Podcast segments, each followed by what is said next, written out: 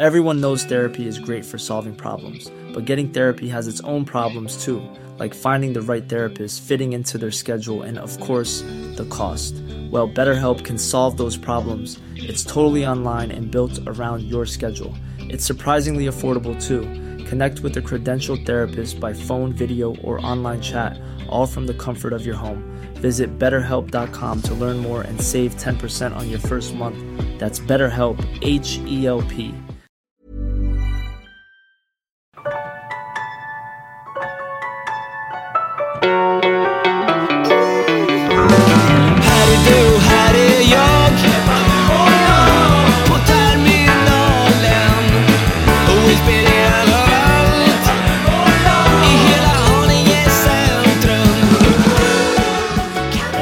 Välkomna till Lektet Sport.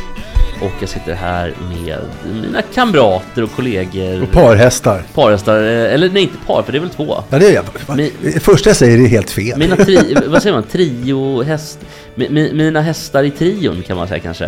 Eh, Olle, Pavlöv, hur mår du? Jag har haft lite dåligt i magen idag. Så jag, jag gick in på apoteket så om man känner att man har ballongmage finns det inte. Jag fick en någon sån här pulver man skulle hälla i. Mikrolax eller vad fick du? Ja, det är något, någon, nej, inte Dulko heter det, men inte lax. Ja, precis, men det är samma sak. Det, det dul, Dukoral heter det, va? Ja, det kanske heter, för med Dulkolax är sånt typ bara så. Ja, men var, nu blev det ändå att det, det las lite, va? Det las lite i magen. Det, det, det, det känns som en sten i magen som liksom har försvunnit. Och så vart det skit lite typ på. Vad säger du? Var det skiter lite kanske? Nej, det har jag faktiskt inte gjort. Inte, för då var det åkt tåg, var med jag köpade. Ja, jag inte. Var du åkt tåg ifrån? Allt toapapper är slut, eller? Mats, vad har du gjort idag, eller hur mår du? Ja, jag, vi satt och pratade om Davis Cup här nittiofyra i Moskva. Och ja. Då såg jag faktiskt Boris Jeltsin eh, sista, första dagen var det på fredagen då när Volkov mötte Stefan Edberg. Och Volkov hade matchboll mot Volkov, Edberg. Volkov hade sex fem och, och, och två två sex fem stod det. Precis. Och, och, och matchboll. Ja, precis, det stämmer bra. Ja, och, och då kom Jeltsin in i arenan. Och var då, inte alkad kanske då redan, men, men dock, påstru- dock påstruken och alkad. Ja. Så han snackade väldigt högt i mobiltelefon, kommer jag ihåg. Och eh, han lyste ju, han var ju så ljushårig så att det lyste upp hela hallen, hans hårsvall, kommer jag ihåg. Eh, värre än Trump alltså. Alltså och, och, silverhår eller? Nej, men det lyste, och Trump ja. lyser ju också, men det lyste ännu mer om Jeltsin steg upp då och gick ut nästan emot banan för att han var inte nykter då. Och då avbröt de matchen ganska länge för Jeltsins skull då, eh, säkerhetsvakter och så vidare. Så att sen när matchen fortsatte var Volkov knäckt och vann Edberg. Sverige vann med, med ett noll den första matchen. Men jag säger, två ryska ledare har jag sett i, i verkligheten i, min, i, i mitt liv. Den ena är då alltså Boris Jeltsin och den andra är Alexei Kosygin. Eh, när, han var ju Brezhnev, var två efter Brezhnev då i hierarkin nittonhundraåttio när O S inleddes i, i Moskva nittonhundraåttio. Andropov? Uh, ja, Nej, var, två i hierarkin, inte två emellan. Jaha, okej, okay, förlåt. Jag tror, alltså, Brezhnev var etta då, han var ju den starkare, han utklassade ju Kosygin, men Kosygin var jäm, jämlik när de tillträdde. Så att nittonhundraåttio då, under O S i Moskva då, så hade jag, kommer jag ihåg, käkat en, det var så varmt då, dagarna innan, dagen innan. Så jag hade käkat då en, en glass med bara tidningspapper runt, kommer jag ihåg. Och, och jag, jag, jag var så sugen på en glass så att jag käkade upp den där glassen och fick som fruktansvärd mag, mag, alltså skit, regnskit då. Men jag kviktade ändå till, till, till invigningen i eh, Luzhniki-stadion i Moskva då. Och, och, och, och sen stod Radiosportens gubbar utanför stadion då av någon anledning när, precis när, innan invigningen var. Och då kom en stor regeringsbil körande i otrolig fart emot V I P-entrén då och utstudsade då eh, Kosygin, kommer jag ihåg. Så var han snygg då liksom? Eller? Ja, snygg var han ju aldrig, men, men, men, men, men det var... Det är den andra jag har sett, den första var så... Det är ändå st- stort att säga två, men jag vill bara backa lite till Davis Cup nittiofyra. För det ska jag säga är det bästa Davis Cup-året faktiskt, eh, som, som Sverige, mest spännande i alla fall, som Sverige genomfört. I början av eh, turneringen som var Magnus Gustafsson hel, eh, hel och frisk och körde andra singel bakom Edberg. Men han skadade sig. Och i semifinalen så var det snack om vem som skulle spela andra singeln, men det blev Magnus Larsson. Det är Sverige och U S A och där så eh, ligger det riktigt eh, sketet första dagen. Magnus Larsson får stryk av Sampras eh, tre ett i set. Mm. Edberg får stryk av Todd Martin, då världssexa. Så då måste Jan Appell och Jonas Björkman, unga, gröna eh, på den tiden, vinna dubben. Vilket de gör med tre två. Mm. Mm. Sen möter eh, Edberg möter Sampras. Sampras skadar sig och förlorar i, i, i tredje set. I han, han skadas för andra gången Det gick i Göteborg det här, så det var andra gången i Göteborg. Så nittiosju skadades han också. Ja, då var det här första, nittiosju var han. Första på det. Och andra gången ja. skadades Sampras i Göteborg. Det ja, det, och, och sen kanske... var länge den som hade vunnit flest Grand Slam-titlar. Det var eh, innan Federer. Precis, han har vunnit fjorton stycken. Eh, sen gick Federer förbi. Men då i alla fall så är det helt avgörande mellan eh, Todd Martin och Magnus Larsson. Och Magnus Larsson eh, rå- lyckas vinna den eh, med tre två. Och då när han har fem fyra ska serva hem det, då skrämmer han Jonte. Han är så självsäker på att vinna så han, han, han ids skojar med förbundskapten Jonte Karlsson. Så han säger, Jonte, jag har sån jävla gummiarm nu. Jonte Sjögren. Eh, förlåt, ja. yes, Jonte Karlsson var ju basket. Ja. Nej, Jonte Karlsson var ju framförallt innebandy. Jonte Karlsson... Eh, alltså Södertälje spelare i basket sen förbundskapten. Det kan, fanns, fanns två Jonte Karlsson. Fanns det inte Jonte Karlsson i Balrog också? Kanske. Alltså, men det, var, det fanns bara en Jonte Sjögren. Ja, en Jonte Sjögren. Hur som helst. Han, i alla fall, det är hans sista. Sen så tar eh, Hageskog över. Men då i alla fall så blir eh, Jonte Sjögren blir ju livrädd. För Magnus Larsson säger så här. Du, jag har sån jävla gummiarm. Jag kommer inte kunna sätta en enda server i det här gamet. Och då vänder sig en desperat. Innan Magnus Larsson då. Så blir Jonte Sjögren desperat. Och skriker upp mot eh, Kalle Hageskog. Hjälp oss, hjälp oss. Och sen har han snus hela ansiktet. I alla fall. Och då är, så är det är september. Sen så eh, några månader senare i december så är det dags för final mot Ryssland i Moskva. Och då eh, är det så att under tiden då, mellan september och december så stöter Magnus Larsson på Kafelnikov flera gånger i olika turneringar. Och varje gång passar Kafelnikov på att psyka Magnus Larsson inför den här stora matchen. Och vi ska komma ihåg att Ryssland har aldrig vunnit Davis Cup. Eh, Sverige hade vunnit åttiofyra och sjuttiofem. Va? Mm. Och Magnus Larsson är jättesykad och, och är, alltså, är, är superskarp för den här matchen. Och sen när de kommer till Moskva så möts de av eh, träningsförhållanden som är eh, horribelt dåliga. De får spela i en stor hall och när de tränar så kör ryssarna in stora diesellastbilar. Så att de blir illamående de svenska spelarna och kan ju inte spela. Och sen är det dags för ryska laget att träna, då körs dieselbilarna ut. Och första matchen spelas eh, mellan Edberg och Volkov, den som Mats så förtjänstfullt pratade om. Och då under då, där när Jeltsin kommer in, och för övrigt så tror ju Jeltsin att alla hyllar honom och hurrar åt honom. Han är så full, så han står, han står och tackar när de egentligen buar. De, de, de hyllar Volkov egentligen. Ja, precis. Men Volkov blir ju så jäkla skakig, vinner inte en boll till. Edberg slår in och vinner då och vänder den matchen.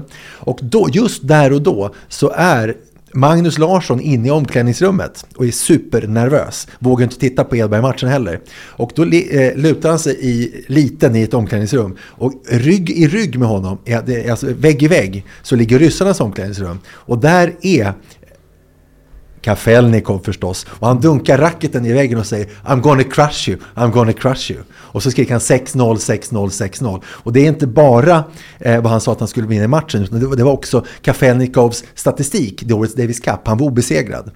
Klart på väg upp. Eh, Magnus Larsson går ut och håller på att skita ner sig. Supernervös. Och det är, hur många var det på det? Du minns väl? Det var alltså en jättestor stadion. Det var Olympiastadion var i Moskva. Ja, jättestor. jättestor. Det är sjuttiotvåtusen då, eller? Ja, det var nog, det var, hade nog begränsat, men det var ju väldigt mycket folk. Det, det, det, det, det, var, det, var, det, var, det var ett jättestort stadion, men, men det var ju naturligtvis inomhus då, så att det var ju inte utomhus på något sätt. Så att, eh, i och med att det var i december, så att eh, tjugotusen kanske? Ja, och då i alla fall så eh, vinner Magnus Larsson de två första seten och fattar ju ingenting. Men sen kommer verkligheten i kapp. Kafelnikov tar de två nästa.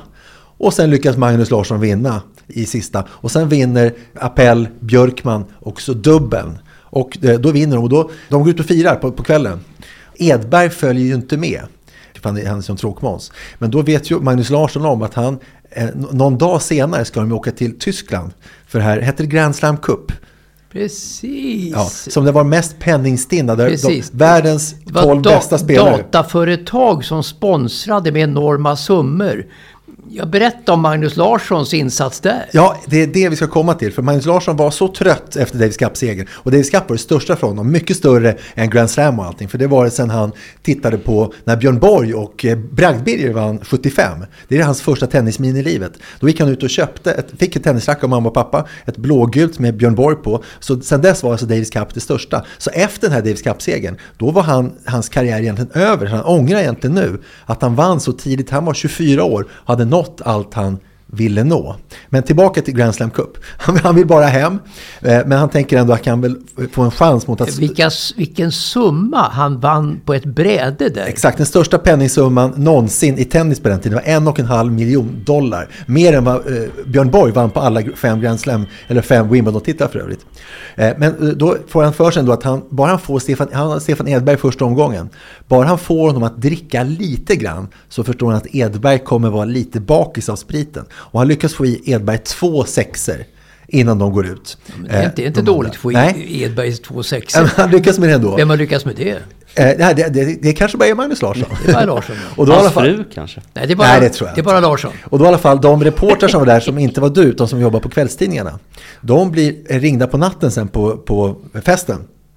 Och så säger de, bland annat Johan till Lindvall, om ni känner till. Han var ju där mm. för Expressen. Då säger de, Johan, kom hem nu, för det har hänt någonting i Stockholm. Vad tror du att ni, att ni var? Alltså, om det var Davis Cup då, så var det ju det här otroliga massakern eh, vid, eh, vid Stureplanen. Precis, skotten i Stureplanen hade hänt. Eh, Tommy Cetreus och Germo Marquez Schara. Men då säger till Lindvall, nej det tänker jag inte, jag ska följa med till Grand Slam Cup, vilket han gör. Och då, eh, inte bara vinner Magnus Larsson mot Stefan Edberg, i nästa omgång slår han Andre Agassi. Nästa omgång slår han Todd Martin och det enda han gör det är att sova för han är så jävla less på tennis, han tycker så, han vill inte vinna och det är säkert också därför han är så avslappnad och kan vinna. Mm. Och i finalen möter han Pete Sampras, alltså världsetta, och spöar honom. Han har noll sex inbördesmöten före den matchen. Sen får han ett sex, sen vinner han faktiskt tre raka möten till mot Sampras efter det. Mm. Och eh, Magnus Larsson tar hem alltså en och en halv miljoner dollar och den veckan är ju Magnus Larsson bäst i världen i tennis. Lever han fortfarande otroligt på de pengarna, tror ni? Alltså lite grann. Grejen är att han... Säkerligen. Vet ni vad han gör nu, Magnus Larsson? Nej. Vet Jesper? Nej. Han, driver en, han äger en servicebutik som han köpte faktiskt på fyllan efter att ha varit på en pizzeria av någon spelare öster som jag glömt bort vad han hette. Mm. Och de första I, åren... I Växjö heter det. I Växjö, han bor i Växjö. Petter Wibron. Nej det, var, nej, det var en mer okänd spelare. Okay. eh, och sen, det var i Kalmar. Andreas, ja, Andreas Ravelli. Peter, nej, det var mer okänd. Men i alla fall, eh, nu så jobbar han inte där på timme längre, men han jobb, hoppar in då och då. Och, men det är kul för att den ligger precis som en bensinmack. Så det ser ut som att han är en bensinmacksägare.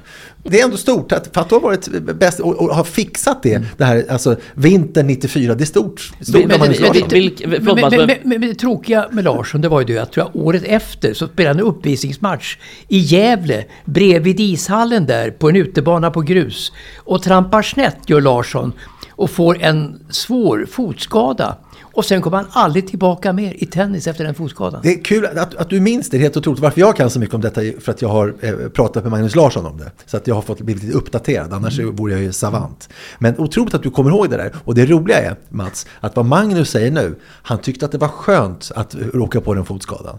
För då fick han vila lite och slippa tennis ett tag. Så han blev inte alls knäckt av den. Jag, jag, jag kan tänka mig det. Men för oss som åskådare var det för bedrövligt att han blev skadad när han stod på toppen i sitt liv i tennis. Och spelade så mycket glädje eh, över tennisen och Sverige under de här åren efter Grand Slam Cup. Att sen kom Larsson aldrig tillbaka mer överhuvudtaget. Nej. Men vilka andra idrottare har vi som, framförallt svenska då, som idag driver typ servicebutiker?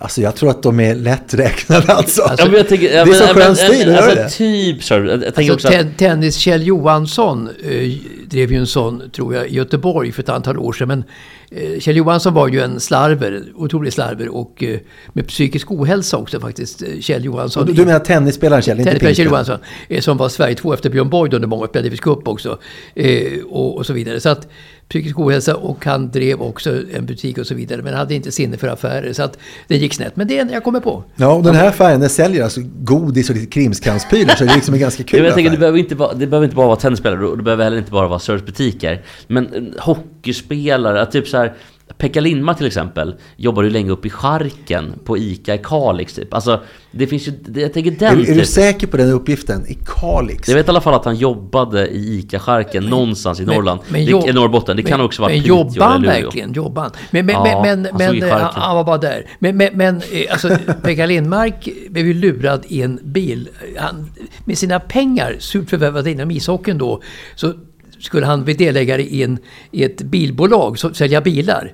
Och det vart ju katastrof för Pekka Lindmark. Han förlorar alla sina pengar då och just nu äger han inte ett öre tydligen. Just det, och då var jag, Jesper, jag tror att du kan ha en liten poäng. Det var ju då alltså för att hans fru sa att hon skulle lämna honom om inte han, eh, om inte han gick med på att flytta tillbaka eh, till Norrland ifrån Malmö efter S M-gulden och sådär nittiofyra. Och då gick han med på det, men jag, jag tvivlar på att det var Kalix. Jag skulle säga att snarare Kiruna. Nej, men det kan vara till Piteå. Jag vet att det var Norrbotten i alla fall, ja. Det är rätt säkert på. Ja, det var han nog Piteå. Från... Ja, okay. Det, han är väl... som Piteå, så ja, spelar ingen roll vad han säger. Vi säger Piteå, men han är väl från Kiruna från början. Ja, oh, ja. Eh, men jag läste faktiskt på om Pekka för ett tag sedan. Mm. Han blev utsedd till världens bästa målvakt åttiosju och eller om det var åttiotre åttiosju tror jag. Ja, åttiosju efter V M-guldet mm. då förstås. Mm. Ja, nej, vet du vad, vet du vad det var? åttiosex efter V M-silvret. Jaha.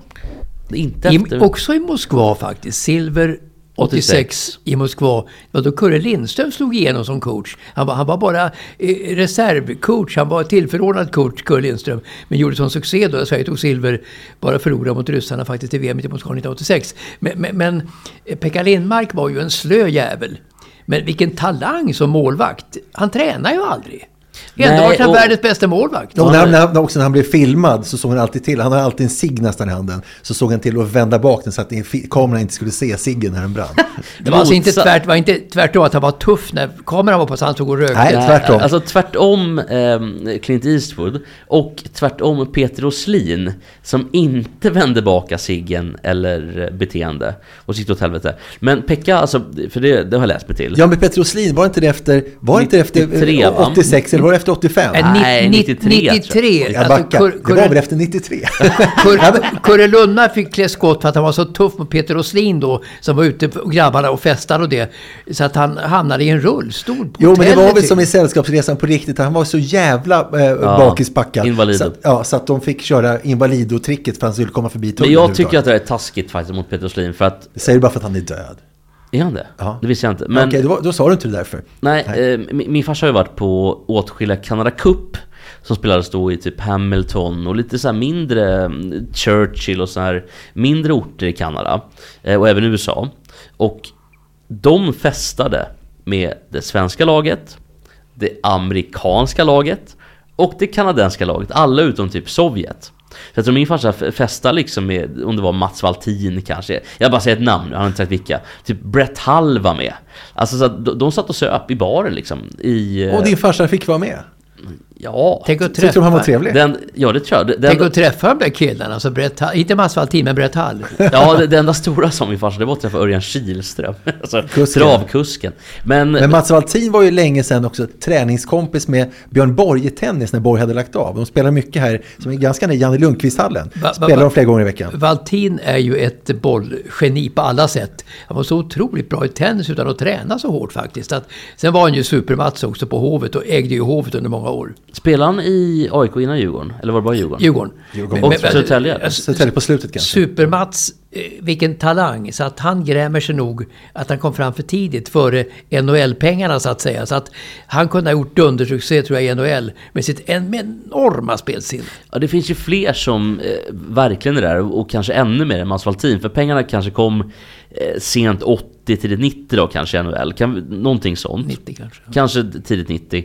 Eh, och samma i Premier League då så kom ju pengarna kanske nittiosex nittiosju någonstans där och kanske ännu mer såklart med Chelsea. Lite senare tror jag nittiosju.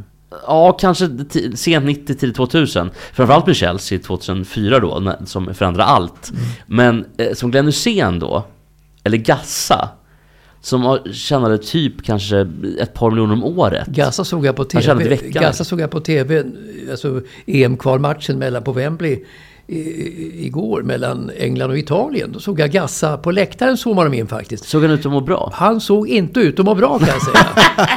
är, du, är du förvånad? Nej, det är ju inte. Men, men att han lever ändå. Ja, det, det är förvånad att han lever. Lite förvånande. Han har ju varit nära att dö flera gånger. Att, och... att, det stora undret är att, att killen lever helt enkelt. Vad bra han var V M nittio. Ja, och även E M nittiosex var väl bra va? Ja. Han var bra hela nittiotalet. Men V M nittio var ju enorm. Han blev, det, det kom ju ranking nu på, på de bästa spelarna. Det var han som grät då efter förlusten mot uh, Tyskland, Västtyskland på straffar. Ja, det fattar man ju. Men det kom ju ranking på de bästa spelarna från England, eh, från supporternas håll. Kan ni gissa vem som kom etta, tvåa, trea? George Best kanske. Han är ju från Nordirland, så att det räknas ja, inte. Okay, nej, men jag tror alltså spelare i Premier League, tror du, tyckte du så? Nej, alltså, det, spelare... engelska spelare. Men då, då antagligen, alltså, då, dagens befolkning premierar de som har varit bra säkert de senaste åren framför de som var på sjuttio- och åttiotalet, för då levde ju många av dem inte. Det, mm. det ska man ha i åtanke. Så mm. antagligen så är, väl, är det väl... G- Gascoigne är en av de två kanske. Nej, nej, han var där. Han var typ åtta på listan. Så pass. Ja. Och Be- Beckham var för mycket pretty. Beckham var väl sexa kan man säga. Beckham tvåa. Beckham tvåa. Mm. Det kommer åt till supportrarna, så att det kan ju finnas andra värden med också i, mm. när man har gjort den här listan. Men jag, tr- jag tror... Är det Alan Shearer? Rooney då? Alan Shearer trea. Rooney? Nej, etta Steven Gerrard. Steven Gerrard. Och det tycker jag är ganska rimligt ja. faktiskt. Ja. Om man ska gå engelska spelare nu, så mm. var en sak som jag såg i tidningen idag som förvånar mig lite grann. Det är så att Jordan Henderson buades ut av engelska supportrar på landskampen nu senast. Vad fan, han spelar väl fan i Saudi? Men en sak är om svenska spelare får vara kvar i landslaget när de spelar i Saudi. Att engelska spelare får vara kvar. Inte förvånad att, att Jordan Henderson är kvar i landslaget. Jo, men... men ehm... samtidigt, även Steven Gerrard är ju manager i ja, alltså. Saudi. Jag tror att det är många som har gått dit, och jag tror att därför, och eftersom andra spelare har banat vägen, eftersom det är så många nu, så tror jag att det inte betyder lika mycket. Nej, nej. Vilket är märkligt. Men, men våran landslagsspelare, forwarden, han är ju där och han är ju med i Jannes trupp. Jo, jo, men Sverige är ju Sverige. Alltså England jo, är ju England. Jo, jo, jo. Det är det. Men, men, men, men vad är skillnaden? Alltså, England är lite bättre på pappret. Det är ju större stjärnor. Det är det jag menar. Då borde de, fan, om man spelar i Saudi... Borde jag tror man... du menar moraliskt sett. Nej, nej, moraliskt är det detsamma. Nej, men jag t- tänker nog att hade det varit eh, bara Hendersons riktigt, så hade det nog varit en annan sak. Men nu tror jag att, eftersom det har blivit så otroligt normaliserat bara på ett halvår kanske, så tror jag inte att det spelar någon roll. Nej, men, men det var ändå inte det här som förvånade mig mest med artikeln. Och ni följer ju engelsk fotboll närmare än jag, så ni kommer säkert kunna förklara varför det här. Men det som förvånar mig mest, det är den som kommenterar det här att Jordan Henderson buades ut. Så här, de är inga riktiga supportrar, säger Harry Maguire. Jag menar, det enda jag har hört av Harry Maguire de senaste åren är att han får skit för han är så jävla dålig. Han är så dålig. Hur kan han vara i landslaget? Om han, om han är sämst i England, vilket det framstår som ibland, hur kan han få vara i landslaget? Men det är faktiskt sjukt, för att, jag vet inte vad du tycker Max, Mats, men han, han gör ju en väldigt slätstruken figur i Premier League. Där är han ju knappt en topp femton-spelare. Han är bänkad jämt. Ja, och när han spelar är han helt värdelös. Men i landslaget så är han ju fortfarande ganska bra varje gång han spelar. Ja, märkligt nog. Men det är klart, men, men samtidigt tror jag också att England eh, som landslag, eh, man har ju tio andra laget som är lite mer förlåtande mot Maguire. De är väldigt samspelta, och sen tror jag också att det har att göra lite grann med att han, eh, United spelar ju en väldigt otrygg trupp. De är väldigt, det är en klubb som är väldigt otrygg. Landslaget, de är rätt trygga tillsammans. De spelar mycket. Och eh, det, det är väl någonstans där jag tror att det landar. Alltså, att han känner sig alltså, tryggare. Jag, jag, jag, jag tror ju då att han är mycket tuffare i Premier League att hävda sig genom att han är mycket långsammare nu. Han är positionsosäker. Det går så fruktansvärt fort. Han är inte med riktigt alltså, när motståndarna sätter full fart. Men däremot, när de mötte Italien till exempel igår då, så går det mycket, mycket långsammare. Det var en ganska dålig match, otroligt lågt tempo. Så han hängde med med bravur liksom. De italienarna var ju tämligen värdelösa. Men när, när det då är så att han uppenbarligen inte håller i Premier League, men håller mot Italien, varför fortsätter han i United när han bara får skit där? Varför går han inte till italienska ligan? Nej, men han om man, om har man ju en, en lön på ett par miljoner i veckan. Stor, han är då enorm. Ja, men spelar väl roll om man får ett par miljoner i veckan eller en miljon i veckan? Det är i alla fall med jo, men de, de, så funkar. Varför går folk till Saudiarabien? Jo, för att de är pengakåta. Det är, väl, det är, det är, det är pres, pres, pres, prestige. Premier League är prestige också. Italienska ligan ligger otroligt. Han är väl också fortfarande kapten i United? Ja, alltså, alltså italienska ligan som var en världsliga förut är ju totalt på dekis. Eh, när skitlag som Milan och sånt där hävdas i toppen. Så att du kan inte jämföra med Premier League på något sätt. Det var två saker som gjorde mig förvånad med den här artikeln. Det finns en tredje sak som inte gör mig lika förvånad. Det är så här att hans försvarstal, det handlar ju då om att Henderson har fått kritik för att han spelar just i Saudi och för att han är lite skenhelig, för att han tidigare har varit en sån uttalad H B T Q-vän.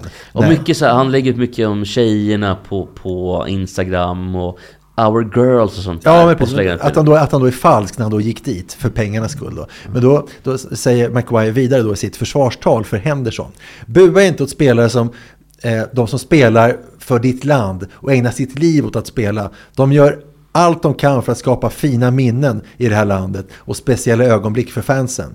Men vad som då är mindre förvånande. McQuires förta- försvarstal gick inte hem hos H B T Q-supportergruppen Three Lions Pride.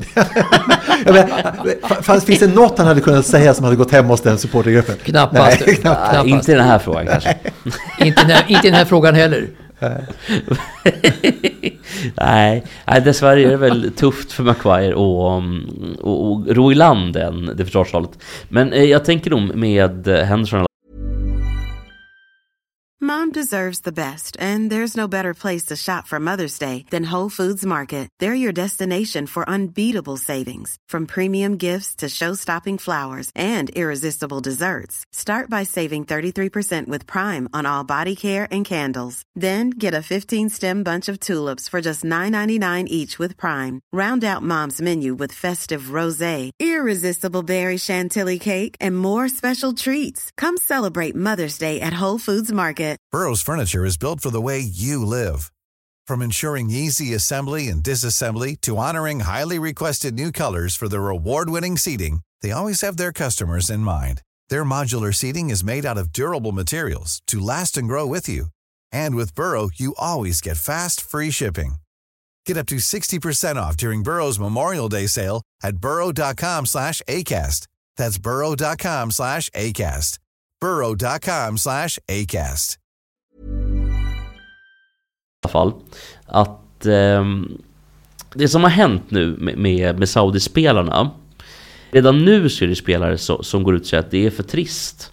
Vad fan gör vi här? Men det borde man ha förstått före, det fattar man att det är trist att spela jag fotboll där. Jag tror inte, det kommer en artikel nu, en anonym spelare som sa att det är för tråkigt för att, då i och för sig, då, då var ju argumentet var att publiken är för, för dålig. Ja men vad hade de trott? Det, det, alltså dels är ju publiken för dålig, det förstår man, eh, och för få naturligtvis, men samt, det måste vara för varmt för att orka, det är samma, för att orka skrika och, och stå, stoja och göra någonting. Det är samma att om man eh, är i Spanien och så tittar man bara på dem så kan man tycka, fan vad slöar de är. Om man spelar golf i Spanien till exempel, då står det eh, fem har ni spelat golf i Spanien? Har ni gjort det? Nej, nej, nej. Då står det kanske genomsnitt femton banarbetare varje bunker. De bara står och röker och böjer sig under en buske. De jobbar inte. Det kan man tycka om man då ser detta. Fy fan vad de är slöa. De gör men ju de ingenting. Jobbar inte på andra ställen heller. Så. Nej, nej, det är det. Nej. Men sen när man väl är där, det är ju så jäkla varmt så man orkar ju inte röra sig. Nej, tittar man, det är för varmt. Det är klart att man inte orkar jag, jag, stoja nej, och hurra på läktaren. Ja, men tittar man i Europatoren på Valderrama så är det inte riktigt så. Det är inte så att Ballesteros stod, stod och rökte i bunkern. Utan nej, men det, det kanske det var i september då.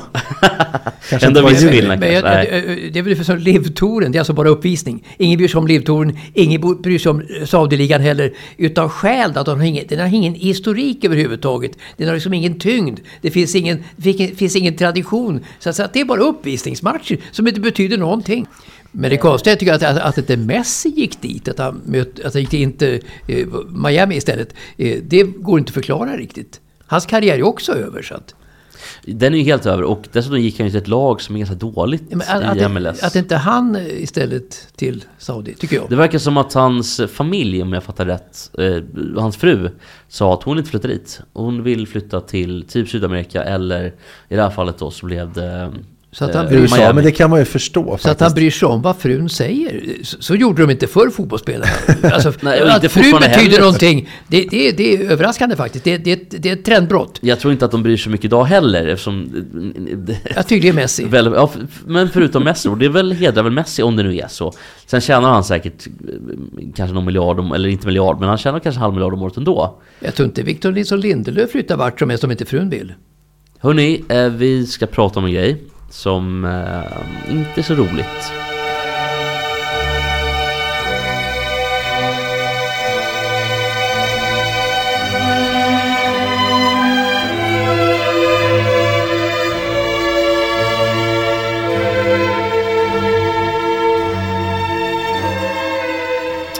det här var låten som eh, spelades på min farfars begravning. Och jag bestämde att det ska bli låten som spelas på min begravning väldigt tidigt.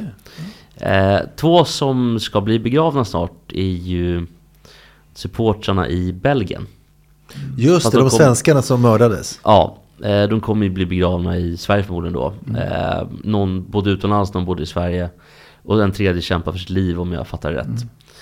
Var befann er? Var, var var ni? Satt du hemma framför tvn, Mats? Jag satt vid tvn, jag följde matchen eh, noggrant eh, faktiskt. Eh, det gjorde jag, och eh, det nämndes ju i Anders Bjurs referat först vad som hade hänt i första halvlek redan, och sen så var man ju väldigt bestört.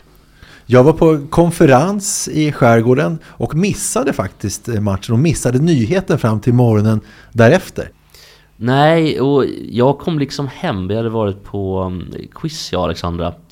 Eh, och, och så skrev någon i någon grupp på, på Facebook Messenger att, eh, att det varit en skjutning i Belgien. Jag tror att de skojar först. Men det visade att det var, det var en, en terrorattack helt enkelt. Det var länge sedan jag blev så fruktansvärt förbannad.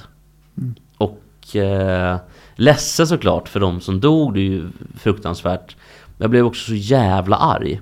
Ja, att det kommer så nära i vardagen nu. Att det liksom inte bara är att man ser det på tv som lite nyhetsinslag eller läser det i tidning som nyhetsinslag. Utan att det, det kommer ju hela tiden. Så att det, det kommer ju till en. Men det går ju inte att komma ifrån. Nej, och, och också att eh, nu är liksom, det, är in, det är inte längre bara måltavlor som är lite på, på måfå. Utan det är verkligen svenska landslagströjor som är, och svenskar som är måltavlor. Mm. Och det här kan, inte, det här kan vi inte acceptera. Och sen kan jag tycka att belgisk polis och säkerhetstjänst verkar vara ett det verkar vara någon form av kling och klang organisation. Ett, ett haveri. De här, fullständigt haveri. Hans Brun då, som kom in i matchen så småningom i tv igår kväll. Han sa ju det att det är ofattbart att killen är på fri fot i, mitt i Bryssel. tolv timmar. Och kvällen gick och gick och gick och killen är på fri fot. Vad gör den belgiska polisen? Alltså folk hade ju filmat honom tydligen enligt uppgift då i tunnlar i, i när han åker på sin jävla moped eller mm, fan det är. Mm. Eh, men jag tänker bara, va, det har ju sagts väldigt mycket om det här, och, och terror eh, och, och blod och, och död är ju fruktansvärt, och det gör mig så jävla förbannad så jag vänder mm. vägen. Mm. Men jag tänker att eh, om vi ska prata lite grann om hur man hanterade matchen, borde man ens ha spelat från första början? De, alltså nitton femton hände ju det här grejen, så att tjugo fyrtiofem, det är ju ganska lång tid, en och en halv timme innan matchen börjar, så man borde kunna stoppa matchen överhuvudtaget. Men jag tror att UEFA ville spela även andra halvleken, och ja, de styrande, men grabbarna sa ju nej, de kom inte ut överhuvudtaget. Det var ju oklart länge i andra halvlek, vad kommer det hända i andra halvlek? Så de hade ju tv-kameran spelande mot den svenska, där de kommer ut, så att jag får spela utgången där. Och det kom ju ingen spel, då förstod de att det kommer inte att bli någon andra halvlek. Och det är första gången som jag minns i den svenska fotbollshistorien när ett landslag inte, inte kunnat fullfölja matchen, en match överhuvudtaget av ett terrordåd, eller att det har hänt någonting överhuvudtaget, så att det är en unik händelse. Men sen var det också de här svenskarna som satt då på, på Viasats gäng då på planen där, och det var ju då att Bojan Djordjic, han skrek faktiskt att stoppar de inte matchen efter första halvlek så kommer jag rusa ut, rusa ut på plan själv och göra det, sa han. Ja, precis. Jag kommer springa, ja, det hade han säkert gjort. Och det hade han gjort, ja, också. Han fick ju väldigt mycket beröm för det. Ja, ja, ja. Och han sa ju också, han klädde sig ur sin roll som expertkommentator och, och skrek som rakt ut, vart är mänskligheten på väg? Vilket fruktansvärt jävla haveri för människan. Vad är en människa egentligen? Skrek han rakt ut. Mm. Snubben som gjorde det, är han en människa eller är han inte mer en ork? I alla fall inte en människa. Nej, jag skulle nog säga det. Uh, ja, precis. Om vi ska gå tillbaka bara lite grann till UEFAs hantering då. För att de har ju fått kritik i alla fall ganska nyligen i den här tid i tjugohundratjugoett under E M när eh, Christian Eriksson, mm. eller Eriksen fick ett hjärtstopp mm. och att man fortsatte spela matchen. Vad borde, man, borde man inte bara ha stoppat matchen från första början? För det är ju, varför spela klart för... Man, man, visste, man visste ju om det. Och jag tycker, vad, vad tycker du, Olle? Jo, men det är klart att, att, de, att det var rätt att, att inte spela klart matchen. Men borde man ha börjat matchen? Eh, nej, det tycker jag absolut inte. Det, för jag har som sagt då inte tänkt med riktigt på det. Jag, jag var i skärgården på konferens. Men att dådet skedde alltså före, var det så? nitton femton föll skotten. Och klart en och en halv timme är ja, ju men, ganska men då, lång tid. Då undrar jag så här, varför startar matchen? Det, det, det är ju väldigt, jag fråga. tycker det är väldigt konstigt. Ja. Jag har all respekt för att det är, väldigt, det är svåra beslut att ta, för att anledning, anledningen är enligt UEFA då, och eh, även säkerhetspersonal, alltså polis och eh, säkerhetstjänst eh, var, var att vi ville hålla folk på arenan. Och det kan ju finnas ett värde, tycker jag, jag har tänkt lite grann på det här, att inte piska upp en stämning och få folk att fly och så vidare, utan kanske agera som att det är så normalt som möjligt. Men jag tänker att en och en halv timme så finns ju ändå lite tid, och de flesta är ju inne på arenan i alla fall tjugo trettio. Mm. Ja. Men så att det finns, när jag tänker efter, ja, kanske att eh, det kanske var bra att spela första halvlek då. Men, men, men för, men, I och med att för, det kommer lite eftersläntra och så vidare. Jag vet men, inte men, men för UEFA så är prestigen så fruktansvärd att det ska genomföras det som är satt att genomföras. Man tittar liksom med eh, cyklopögon på ja. den här matchen, på matchen. Det finns ingenting för UEFA som heter saker som kan stoppa matchen. De hade bestämt, om inte svenskarna kommit ut, att spela matchen klart. Ja. Att, för, för dem finns inte känslor. Det, Nej, finns det, bara, ju, det finns bara regelverk. Det är verkligen känslan mm. eh, som, som man får. Och svenska fotbollsförbundsordförande som var så uppmärksamma då med den här eh, tweeten som S D-ledamoten skickade. Hon var kritisk mot att han, Fredrik Reinfeldt alltså, fick polisbeskydd medan övriga svenska inte fick det på läktaren. Va, va, vad säger ni om den? Ja, ja, det, det sades i T V också. Då, då sa en rapport i alla fall då att eh, Fredrik Reinfeldt har fått poliseskort ifrån arenan eh, nu. Och jag reagerar inte på det så mycket. Liksom. Ja, men varför skulle han få mer beskydd än andra medborgare? Det är det jag funderar över. Viktigt kanske. Ja, men det är han ju inte. Att man som riksdagsledamot uttrycker sig så i, direkt efter är ju extremt omdömeslöst. Visst är det det, men de har en poäng. För Reinfeldt sitter där och är självgod. Det kan man ju tycka. Det, kan man tycka. Det får man ju tycka. Men, men jag tycker också att, det är liksom att Reinfeldt vid, vid något tillfälle har sagt öppna våra hjärtan direkt. Men enda gången Reinfeldt har visat tjänster, det var då på, var det på Norrmalmstorg före valet när han sen förlorade tjugo fjorton, att han då öppnade hjärtan. Det är så olikt Reinfeldt att säga det liksom. Han visar ju inga känslor överhuvudtaget i något sammanhang emot någon människa överhuvudtaget. Han var ju en extrem streber som politiker, så att, att han gjorde det, sa så, öppnade hjärtan, är ju fruktansvärt märkligt. Och här är en mycket intressant nyhet apropå detta. För om vi då ska ta övriga som var inblandade i den här soppan, till exempel Gustav Fridolin, Annie Lööf, födda nittonhundraåttiotre. Han var ju och, sextioåtta var Reinfeldt. Reinfeldt är sextiofem. sextiofem Som min mamma också. Ja, som din mamma. Men hur som helst, Lööf eh, åttiotre, eh, Fridolin åttiotre. Det är intressant det här nu som kommer som nyhet, så håll i er. Och, och, och, gubbar och damer, tanter där hemma, håll i er i väggarna. Så här, fotbollsspelare, eller idrottsmän överhuvudtaget, och då tar vi inte på damsidan för då har vi Carolina Klüft, som ju är superbra förstås. åttiotre herrar, usel idrottsårgång. Kan ni komma på några åttiotre-er som blir framgångsrika? Mm, spännande. Mycket spännande. Kan Louis Eriksson vara något tre? Det tror jag inte. Det nog måste vara någon hockeyspelare i så fall, ja, för där har vi varit framgångsrika över, över för grejen är, den sämsta årgången tidigare är sjuttiotvåor. Inga bra fotbollsspelare. Alltså, och i mm. hockey, eh, Daniel Alfredsson visserligen och, och Micke Nylander, eh, sjuttiotvå, de var bra. Christian Gahn inte lika bra. Men åttiotre, där, där finns, jag vet vilka som är de två kan bästa. Kan Johnny Odoja vara där? Eller han också åttiofem? Du får kolla. Johnny Odoja var väl kanske inte så framgångsrik, men han vann dock Stanley Cup. Ja, det är ju framgångsrikt. Ska se, Johnny Odoja, eh, ska se, åttioett är han född. Mm. Och, och sen var Louis Eriksson född åttiofem. Så jag nå- säger det. Det var ja, men... någonstans mitt emellan. Jag tänker att Isaksson är åttioett, va? Mm. Född samma dag som Zlatan. Och okay. Samma dag som Gio Wallner, fast, fast, fast han är sextiosex. Han är sextiofem. sextiofem. Som min mamma.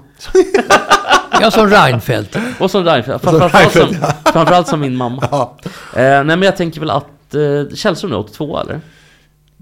Någon jävel måste det finnas. Det är det man kan tro. Men det, här, alltså, det är en stor nyhet det här. Så hade det inte varit så...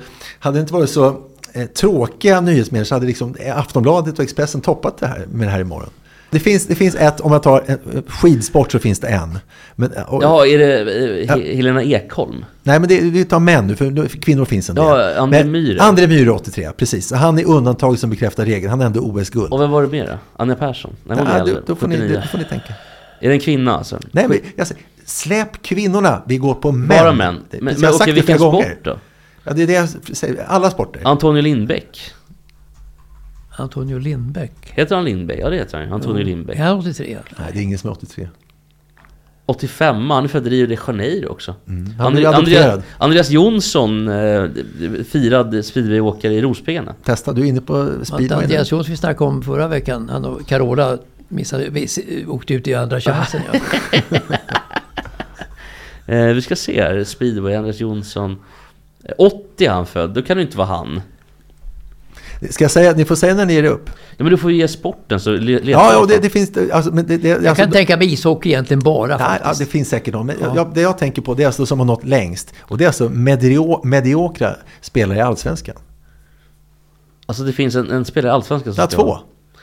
Två förut. Det finns säkert fler. Förutom Myhre då alltså. Ja, han spelade inte i Allsvenskan. Ja, okay. Alltså André Myhre, han kommer ju från Hälsingland. Ja, han är från Bergsjö. Just i Nordanstigs kommun. Bergsjö är ju eh, centralort i Nordanstigs kommun. Så Bergsjö är fint. Gud vad ni briljerar om det. Mer ja. än vad ni gjorde om, om herrar ja, födda nittonhundraåttiotre. Alltså, åttiotre spelare i Allsvenskan. Eh, och vilka lag handlar det om? Mats Ruber. Ja, jag, jag, kan, jag kan ge det ledtråd då. Eh, Kalmar respektive Djurgården. En Djurgårdsspelare som en... Eh, oj, det måste ju vara någon som är ganska nyligen då. Visst är det roligt med sånt här quiz va? Ja, jag vet. Men det måste vara någon som är ganska nyligen ändå. Ja, född åttiotre om jag säger så. Jo, men som har slutat nyligen. Som har slutat nyligen. Jonas Olsson. Ja, Jonas Olsson född åttiotre. Ja, Jonas Olsson. Bra. Där, och han var med framgångsrik. Bra. åttiotre. Snyggt. Jonas Olsson. Snyggt mm. uppsatt det där. Bra. Jag tänkte på Fredrik Stenman. Eh, Okej, okay. Och Kalmar då? Eh, Rydström. Nej, nej, nej. nej. Han, eh, han, är, han är sjuttiotalist. Vad heter han? Ingels, Patrik Ingels. Jag säger så här, ledtråd, en av tre. Ja, men det är David Elm. David Elm, ah, okay, okay, Så det är alltså okay. Jonas Olsson, David Elm, Fredrik Stenman. Är det de enda bra, elitidrottarna bra. som har med bollsport att göra på manlig idrott överhuvudtaget i ja, Sverige? Ja, för Patrik Ingels är född åttiotvå. Alltså ta de tre, det är bra. Jag tog ju en.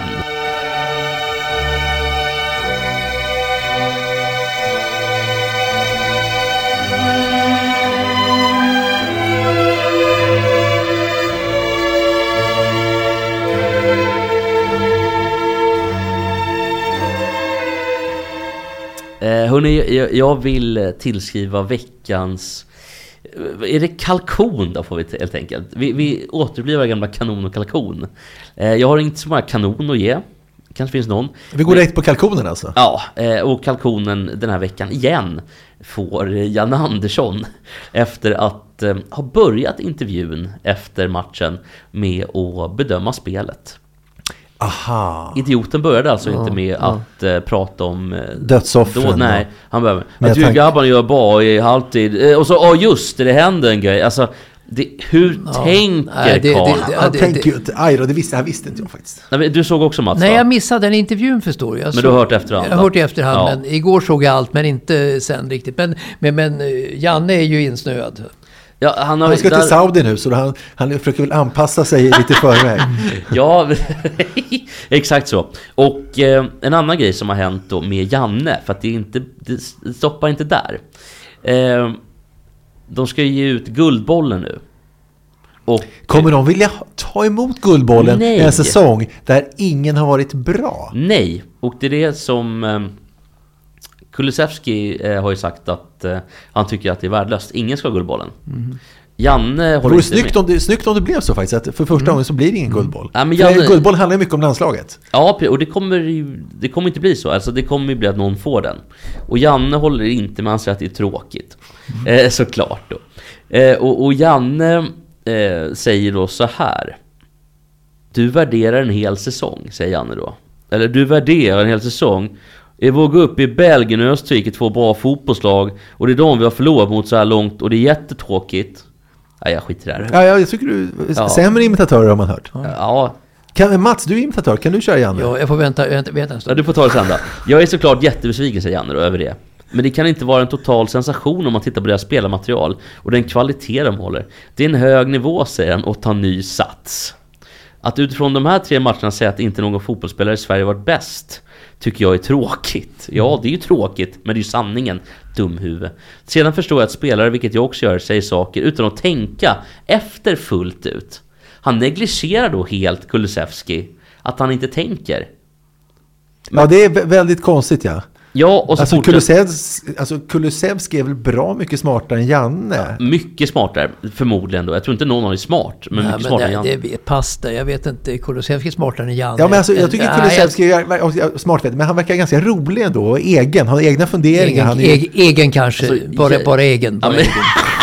Men Janne borde väl vara smartare i alla fall efter att ha levt på den här jorden. Ja, han, han tar säkert Kulusevski i nutidsquiz eller quiz. Ja, ja, men det hoppas jag, jag vet inte. Men han säger då sen så här: sedan säger jag inte att Dejan inte gjorde det här. Det var exakt hur du sa, Janne, du sa det. Ehm, och, men det är klart att vi har många bra fotbollsspelare i Sverige som gjort det bra i sina klubblag. Det finns det absolut att välja på. Ehm, och sen säger då reportern så här: du kanske skulle vara med, eller du kanske därför skulle frångå din princip och vara med och rösta nästa år. Ja, jag kanske rösta år. Nej, det kommer jag inte göra. Okej, okay, vem är det som är värd att få guldbollen? Är det Fredrik Stenman? Är det David Elm? Nej, men jag vet inte, Kulusevski ändå utveckla till en forward i världsklass. Ja, nu får han ju spela ordentligt i Tottenham. Ja. Nej, men jag tycker nog, alltså det är klart att någon jävel... Men Kulusevski kommer kanske inte ta emot det. Alltså Kulusevski är i särklass i svensk fotboll idag, tycker jag, nu när, nu, nu när Isak har, har uh, tappat allt. Du ska säga att Isak ändå gjort... Ja, han, bara, han, han låg väl de, delad tvåa i skytteligan så sent som för några dagar sedan. Ja, bara, bara för att liksom vara lite så, bara för att vända ordning. Jag tycker också likt er att Isak kanske inte presterar alltid mot de bästa lagen. Man har ändå gjort sex mål i tvåa i skytteligan i Premier League. Så att helt...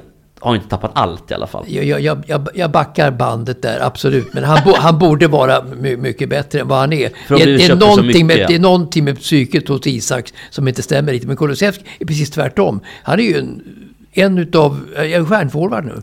Ja, han är ju ändå eh, spelare i laget, ordinarie, ja. I laget som leder ligan var just nu, om jag inte missminner mig. Jo då, jo då. Eh, så, så det är klart, han kan väl ta emot det. Men att Janne så... hela tiden kliver i liksom klaveret. Ja, men det är dags att sluta, så är det perfekt att han gör det då. Han måste ju bort. Ja. Kan vi inte avsluta med en, en, en, så här. Vi, måste avsluta, vi har inte pratat om Caroline Seger idag än så länge. Vi måste ha någonting mm. med Caroline Seger. Kan vi köra en vignett? Okej, okay, vi kör den här på tal, på tal om Seger då.